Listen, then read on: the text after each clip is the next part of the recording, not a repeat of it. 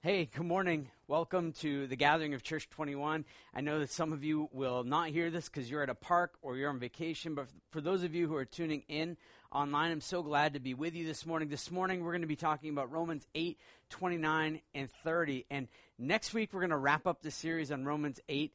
Then we're going to move into a series, short two week series called You Are the Good News. And then we're going to move into a 10 week series on Exodus 20. And if you know what's in Exodus 20, you know it's the Ten Commandments, the Decalogue. So we're going to be focusing in on that for uh, this fall. Um, but let me pray, and then we'll get at this text. Lord, thank you that you are a God who is present and with us. Even if we're struggling to believe that you exist, you are, you are here. Even if we're struggling to believe whether you are good or not, you exist, and you are are present and active in, in the moments of excitement, moments of distress you are not far. So we thank you. Would you please open our hearts and our eyes and our minds to understand what it is that you want for us to know and see and hear this morning? We love you. Amen. So we've been tracking through Romans 8. We're almost done. Next week we'll finish it up. But this week specifically, we're in Romans 8 29 and 30, and you heard it read for you. But let me start by asking you this question If you could be anyone, if you could be anyone else at all, who is it that you would be? Is it an athlete? Is it a, a singer, a performer? Is it a politician? I don't know why you'd want to be one of those right now. Is it a businessman? Is it a, a mom? Is it a, a husband? Is it a child? Uh, who is it that, that you would want to be? Right? If you could be anyone else, maybe it's a superhero. Think Iron Man, Captain America. Who, who would it be? More of a Marvel guy than a DC guy. But who would it be? Now, what's attractive to you about that specific person that you want to be? Why is it that you want to be that specific person? You know, is it because of their power? Is it because of the, the fact that they have so much fame? Is it because they, they have so much money? They have so much strength? They have so much influence? Uh, they're, they're not known by anyone? Right? What is it that is so attractive about that person? And then the really hard question is why aren't you like that person? What is it that you lack? And that's hard to hear, isn't it? What is it that you lack that doesn't allow for you to be like the person that you really want to be? If if you're like most human beings, you've lived an existence of disappointment, of setting out things that you wanted to become and not realizing them. Seeing people in, in the future or seeing people that you wanted to become like in the future not being able to become them. It's a life of disappointment. You weren't picked in elementary school, you weren't good enough. Or maybe you're still not being picked, so you don't feel like you measure up. And you live this, this life of constant, what if I could be someone else? What if I could be anybody else except me? But let me ask this question, and then we'll get into the text. What if you could be who you were actually made to be? You didn't have to leave yourself to be someone else, but what if you could be everything that you were made and intended to be? I mean, that would be phenomenal. Do you know who you were actually made to be like? Do you know who you're made to be like? I get it. You have your, your mom's nose and your dad's eyes and your grandpa's ears, whatever. But do you know who you're actually made to be like? Well, we believe in the Bible. We believe that the Bible is, is one of the primary ways that God speaks to us. And in the Bible, in the first book, first chapter, we find out that God made us to be like Him. We were made to be like God. Now, depending on your view of God, that could be a good or a bad thing. If you remember Charles Dickens' Great Expectations, Miss Havisham, she was supposed to get married and her husband never showed up. And so she lived this life of bitterness and she mentored this little girl, Estella. And she mentored this girl into hating people, really, being this horrible, horrible person. And so, if your view of God is that God has a chip on his shoulder and he's just upset and he's angry and he's out to get everyone, then no, you would never want to be like God. But if you have a different idea of God, that he is benevolent, that he does what is good, right, and true, because this is what the Bible tells us, and this is the revelation that we have about who God is. And so, if God really is benevolent and He is compassionate and He is long suffering and He is love itself and He is grace and mercy and forgiveness, then yeah, that's someone that we might want to be like. In fact, I would argue that that's exactly the, what we would like to be like. Now, it's important for me to note here that when we think about God, we can't think about this, this spiritual being floating around somewhere in the universe. We, we can solidify our thoughts about who God is in the person of Jesus. Because here's what we believe about Jesus that Jesus is fully God and fully man. He was fully God and he became incarnate. He took on flesh, carne. He, he took on being human. He became just like us while living completely unlike us. And so Jesus' life shows us how we were made to live, shows us what, what true humanity is supposed to look like under the rule and reign of God, submitting everything in obedience to God and yet not living this, this boring, dull life. Jesus lived a very full, lavish, lush life in terms of blessings from God. He didn't have prosperity in terms of a big house. In fact, he had no house. But yet he was completely content in who he was because his life was submitted to God. So the next question for us is if we were made to be like God and and to live like God is to live like Jesus, why don't we live like Jesus? What is it that stops us from living like Jesus? Well, here it is. And I could give you the big long story, but I'm going to sum it up. That the, the reality is, is that we rejected God. We rejected God's plan to be like Him and live like Him. Now, we can't be God. We're not going to become omnipotent and have all power. God's not going to give all of his attributes to us, but we're like him. We're made in his image. We're to be vice regents with him. But we thought that we had a better idea, so we rejected him.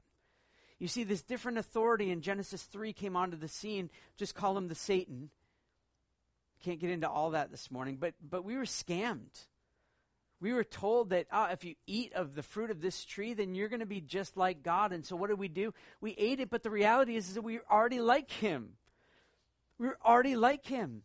And so in that moment of rejection, we became enemies of God.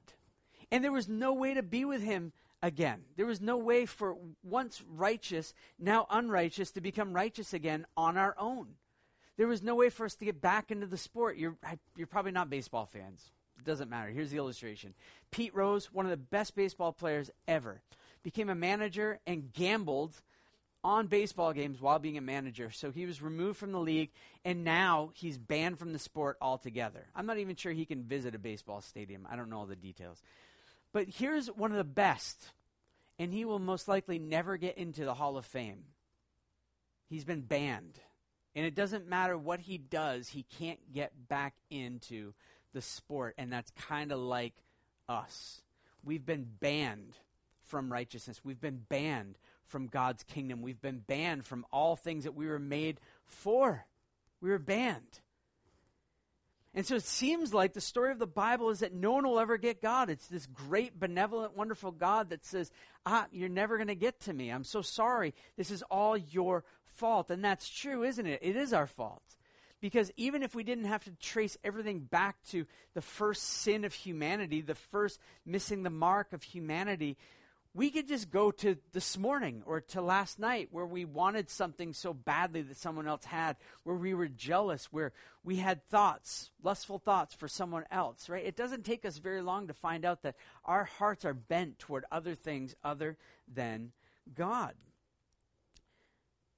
So it seems like no one's going to get God seems like no one's going to get into his presence.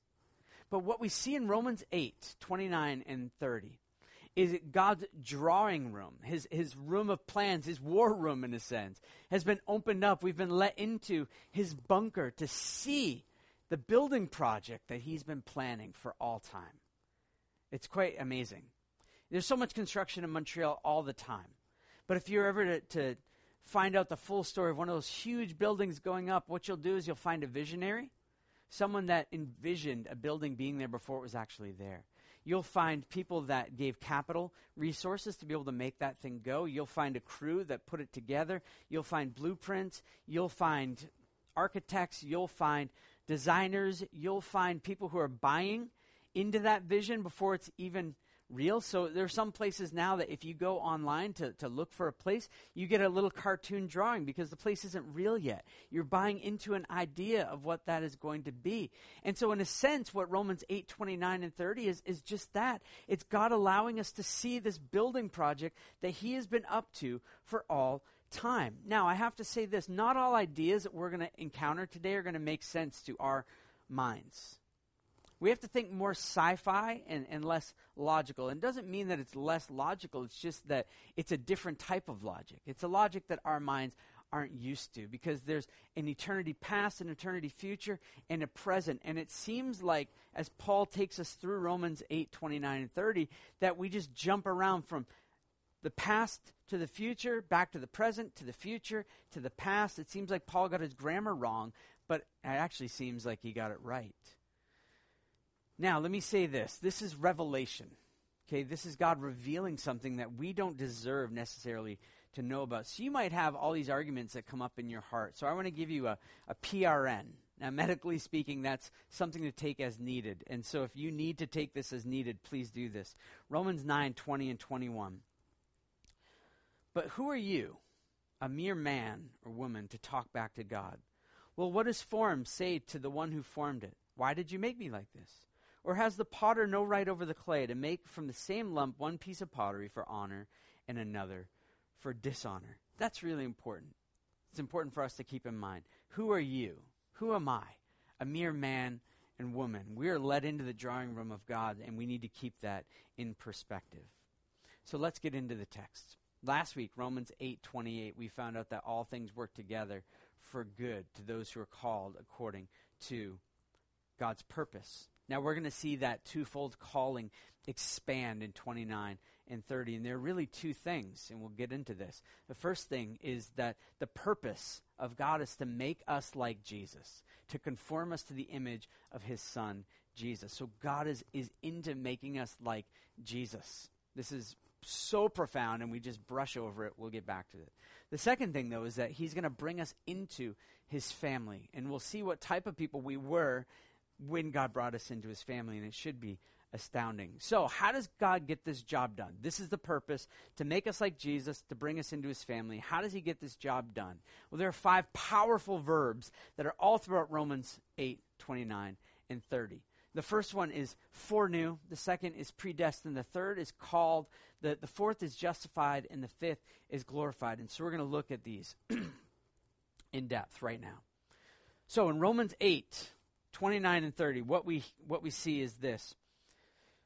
For those he foreknew, he also predestined. For those he foreknew, he also predestined. So let's talk about this word foreknew. Know. Know. This, this word know. Okay? This isn't mere information. It's not that you understand mere information. This word know is an intimate and a relational term. Okay, so here's what we can think of with the word know that I, we're acquainted with people, that we are caring for people or being cared for by people. And it even has a sexual connotation. So when Adam knew Eve, the, the, the, what happened was that there was a child. I'm trying to figure out how to phrase this well so that it's good for all ages, right? But when Adam knew Eve, the result was a child. Okay? And you can figure out what know really means, right? It's this deeply intimate term, very intimate term. And so when we arrive at this term for foreknew, foreknowledge, the idea of foreknowledge, it's not that God was looking down the corridor of time and he saw all the decisions that we would make. And so, based on the decisions we would make, he predestined us. It's not that. Foreknowledge is that God has been in a caring relationship with us before we ever existed. Intentional pause we need to wrap our minds around that, that God has been in a caring relationship with us before we ever existed. Before time was a thing, God knew us. God was in relationship with us. We have to let that sink in. Because what this is saying is that God chose you before time to be in relationship with Him. This is like someone actually enjoying the dream home before it's built. The only way you can do this is if you get in your mind of the dream home that you would love to live in, and you see the living room, and you see the lake, or you see the, the city view, but you're not really experiencing it.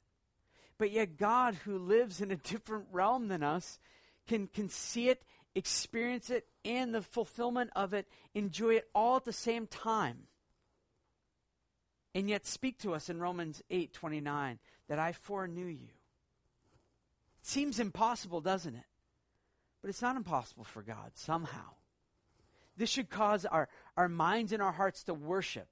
When, when we want to raise all the questions, all the objections, all the, well, how could this happen? Right? That's a place where our minds and hearts can't fully wrap themselves around who God really is, and that should be a moment where we fall and worship. You have done a great thing. You are doing things that my mind cannot comprehend, and I need to get my heart around you and, and under your sovereign care. That you would have been in this caring relationship with me before time existed. So when you feel like God has bailed on me, God is distant, you need to know that if you are in relationship with Him, that He has been walking with you since before time. I mean, this is profound. Jesus said to his disciples, You did not choose me, I chose you. Now the objection rises, and I get it.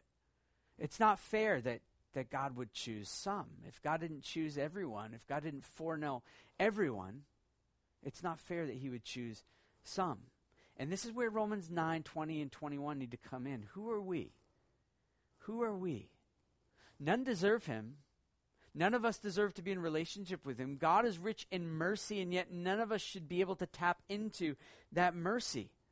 Here's the thing we don't get to see all the plans, we don't get to see all the whys and hows. What we get to do is we get to see this little window into God's drawing room.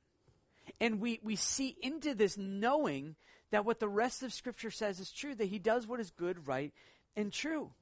And so, in this realm of objection, we should tread upon this carefully. We can, we can go there, we can ask God these things, but we should tread carefully because God has revealed something to us very precious about who he is and what he's done. But here's the good news is that if you are in Christ, if you have submitted your life to Jesus, and you said, Jesus, your life, death, and resurrection was for me. I need your forgiveness. If you've done that, then you have been foreknown. You've been in relationship with God since before you existed, since before you were thought of anyone, since before matter even existed. And if you're not in Christ and you're having these objections, well, why, why aren't I known by God? Why haven't I been foreknown by God? Well, why don't you turn to Him now? And that shows that you have been foreknown by God. And so, what God does is He moves from foreknowing, foreknowledge, those whom He foreknew, He predestined. So, the second verb that we get to is predestined. Predestined. And it's not this, did God predestine us to tie our, our right shoelace before our left shoelace? Did God predestine that we would have a banana instead of an orange? And that's not what this text is talking about at all. You know, those are those are fun questions to play around with, but we don't get a really clear answer in scripture on that. But what we do get a clear answer on is the predestination that we're looking at. For those who he foreknew, he also predestined. Predestined to what? To be conformed to the image of his son, so that he would be the firstborn among many brothers and sisters. The focus of this predestination is conformed to the image of Jesus. And this is powerful. Like, this is really powerful. That God started a relationship with you before you existed so that you and I could look just like his son. This is astounding. That God has known us and known what he would make us to be like. God didn't throw us a get out of hell card. God didn't throw us a rope so that we could get a little blessing in our life. God didn't give us prosperity now.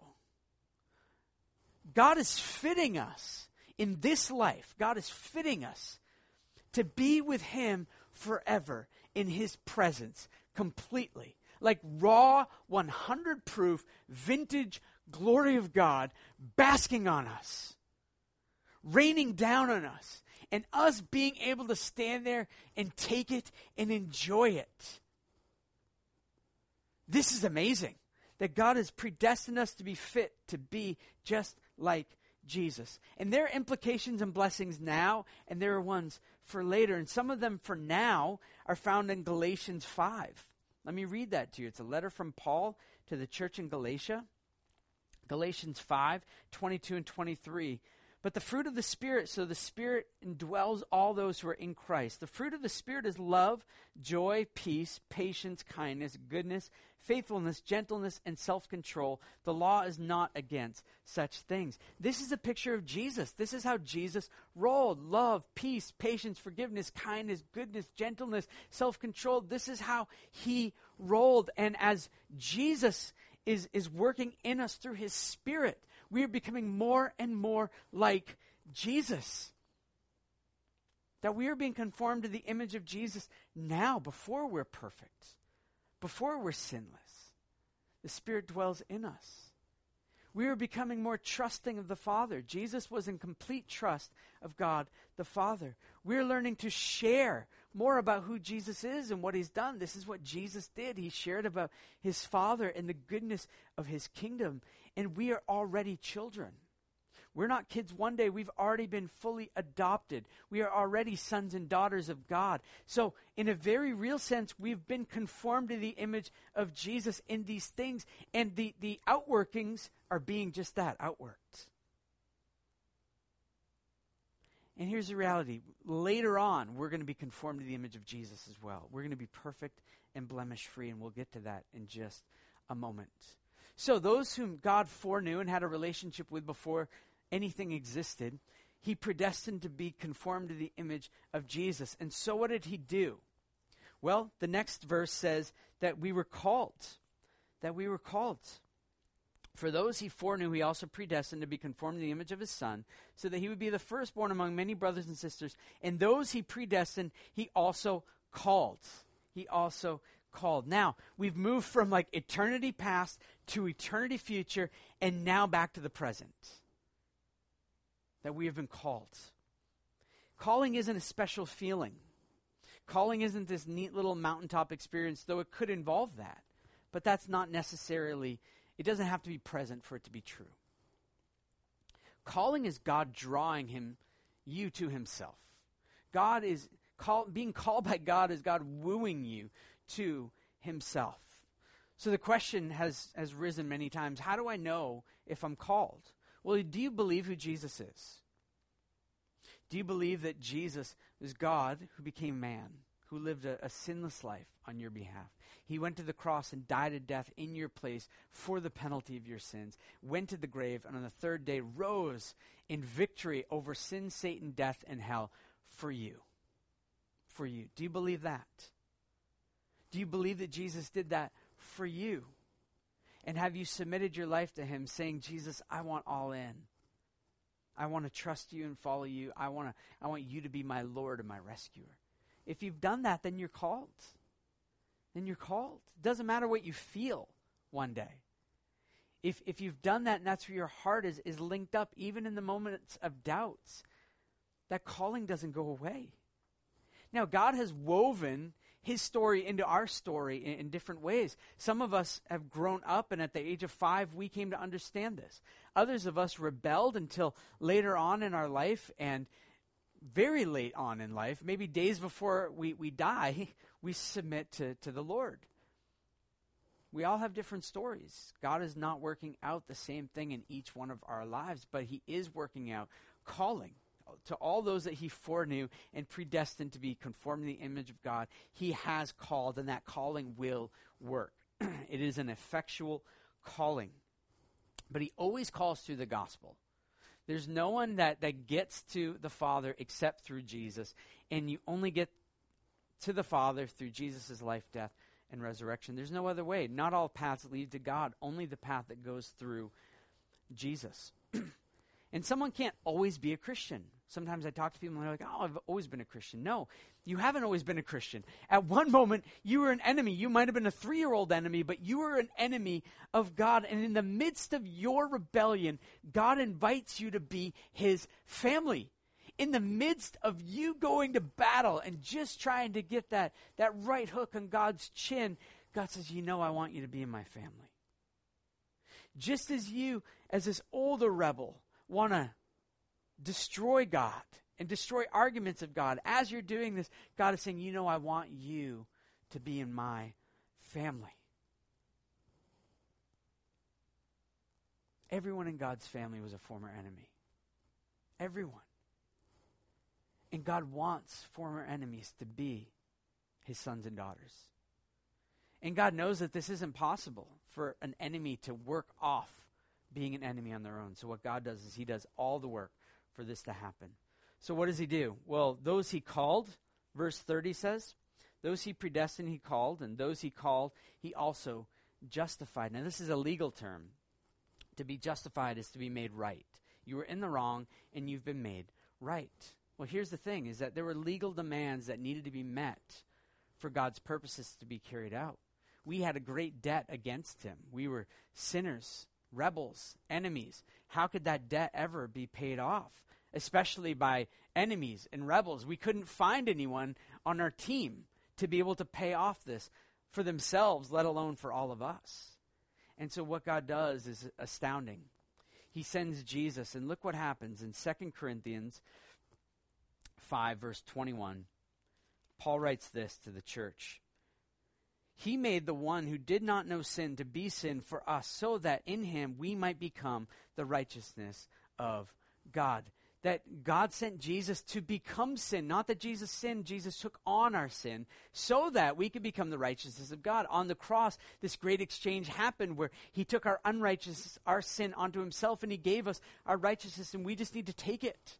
And what happens is that when we receive this, the cross redefines everything. In Galatians chapter 6, verse 14, Paul writes, But as for me, I will never boast about anything except the cross of our Lord Jesus Christ. The world has been crucified to me through the cross, and I to the world. The world being the anti God systems and, I mean, yeah, anti God systems and uh, anti God tendencies that exist in our hearts.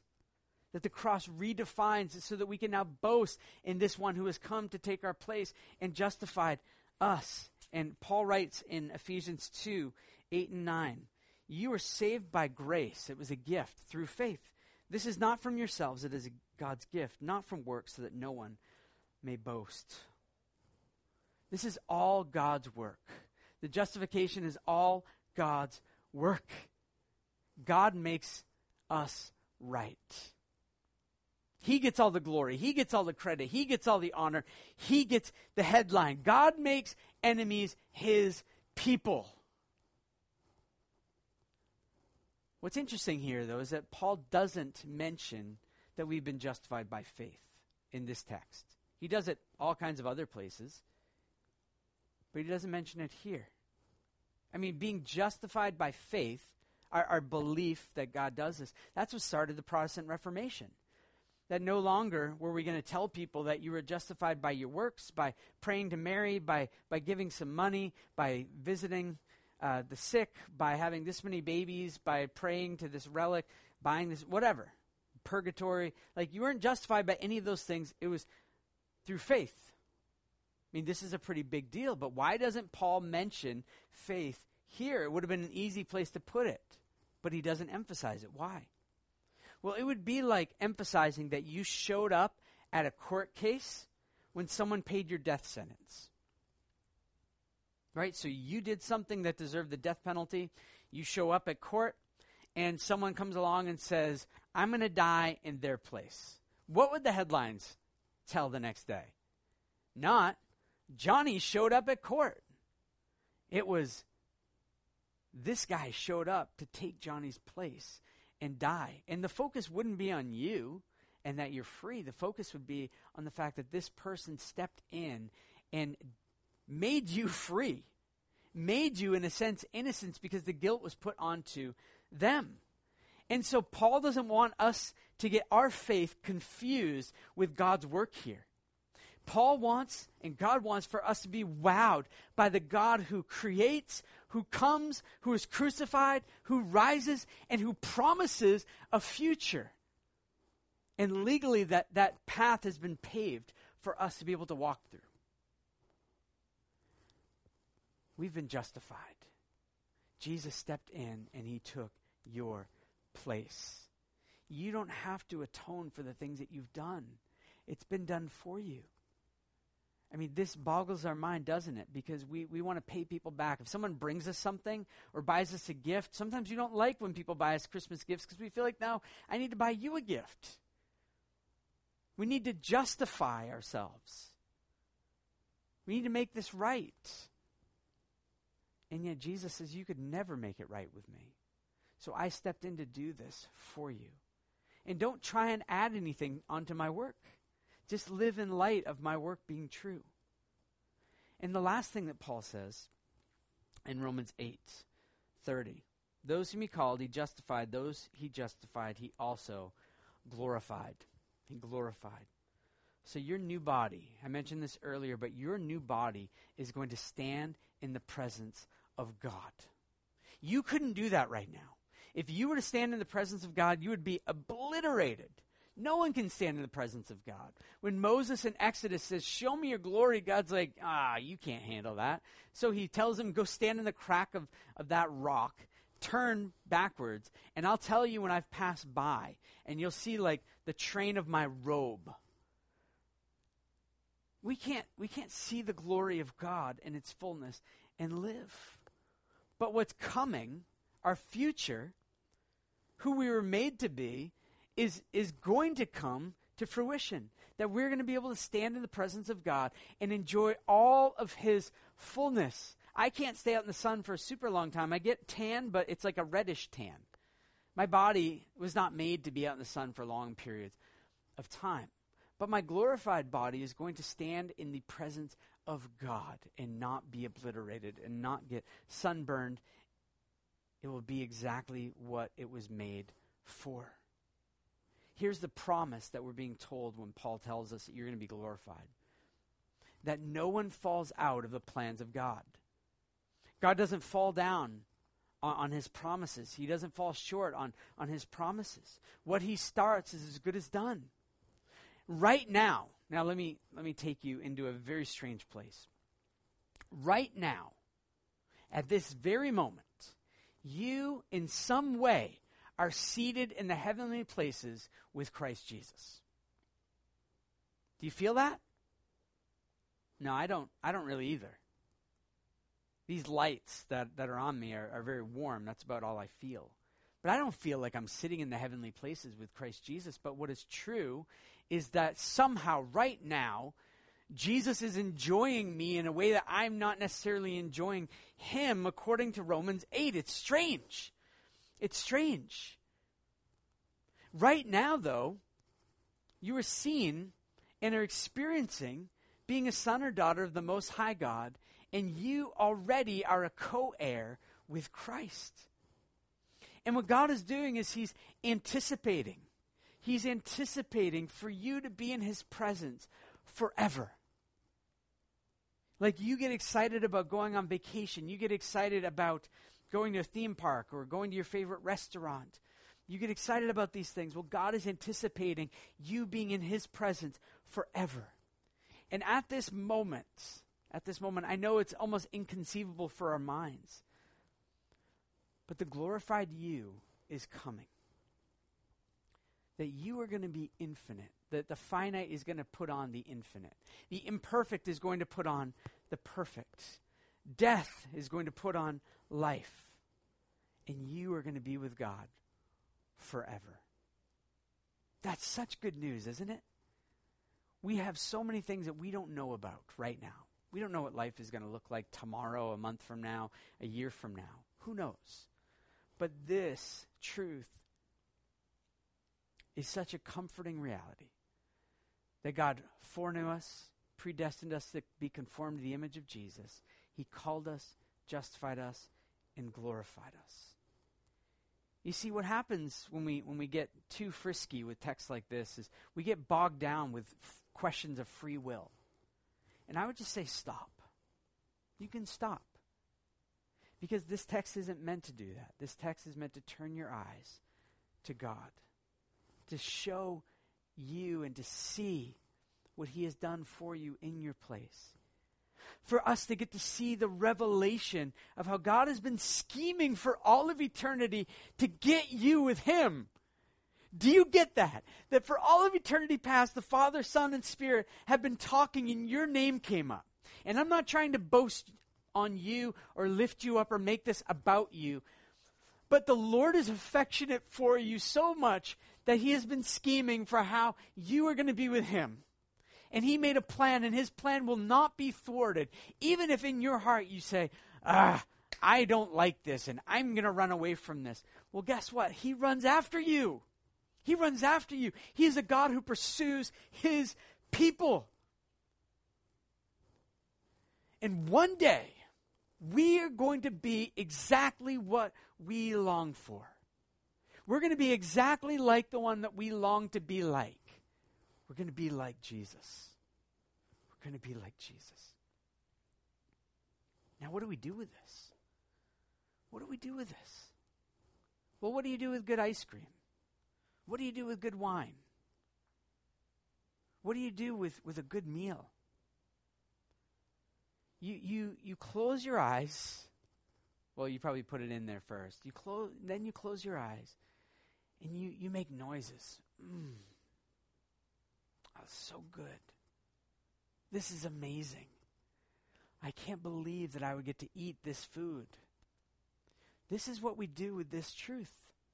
Oh, I can't believe that you would foreknow me and be in relationship with me before the foundations of the world, and that you would predestine me. I am the worst of all sinners, and that you would call me. I didn't deserve to be called. I was against you in that moment, and you justified me. I thought I was justifying myself when I thought I would make my life a little bit better, and you've glorified me, and, and I'm seated with you in the heavenly places. I don't get it, but it's so good. You're so good. And I want you, I need you. Would you help my heart to get wrapped around this? This is what we do with this type of text. You close your eyes and you savor that you are loved in this type of way. You have been thought of and planned for in eternity past and for eternity future. Foreknown, predestined, called, justified, glorified, so that you will look just like your brother. Jesus. So, how do we respond? Well, we respond through worship. That's it. That's all we can do. We respond through, through leaving and, and worshiping and spending time meditating on these realities of what God has done for us.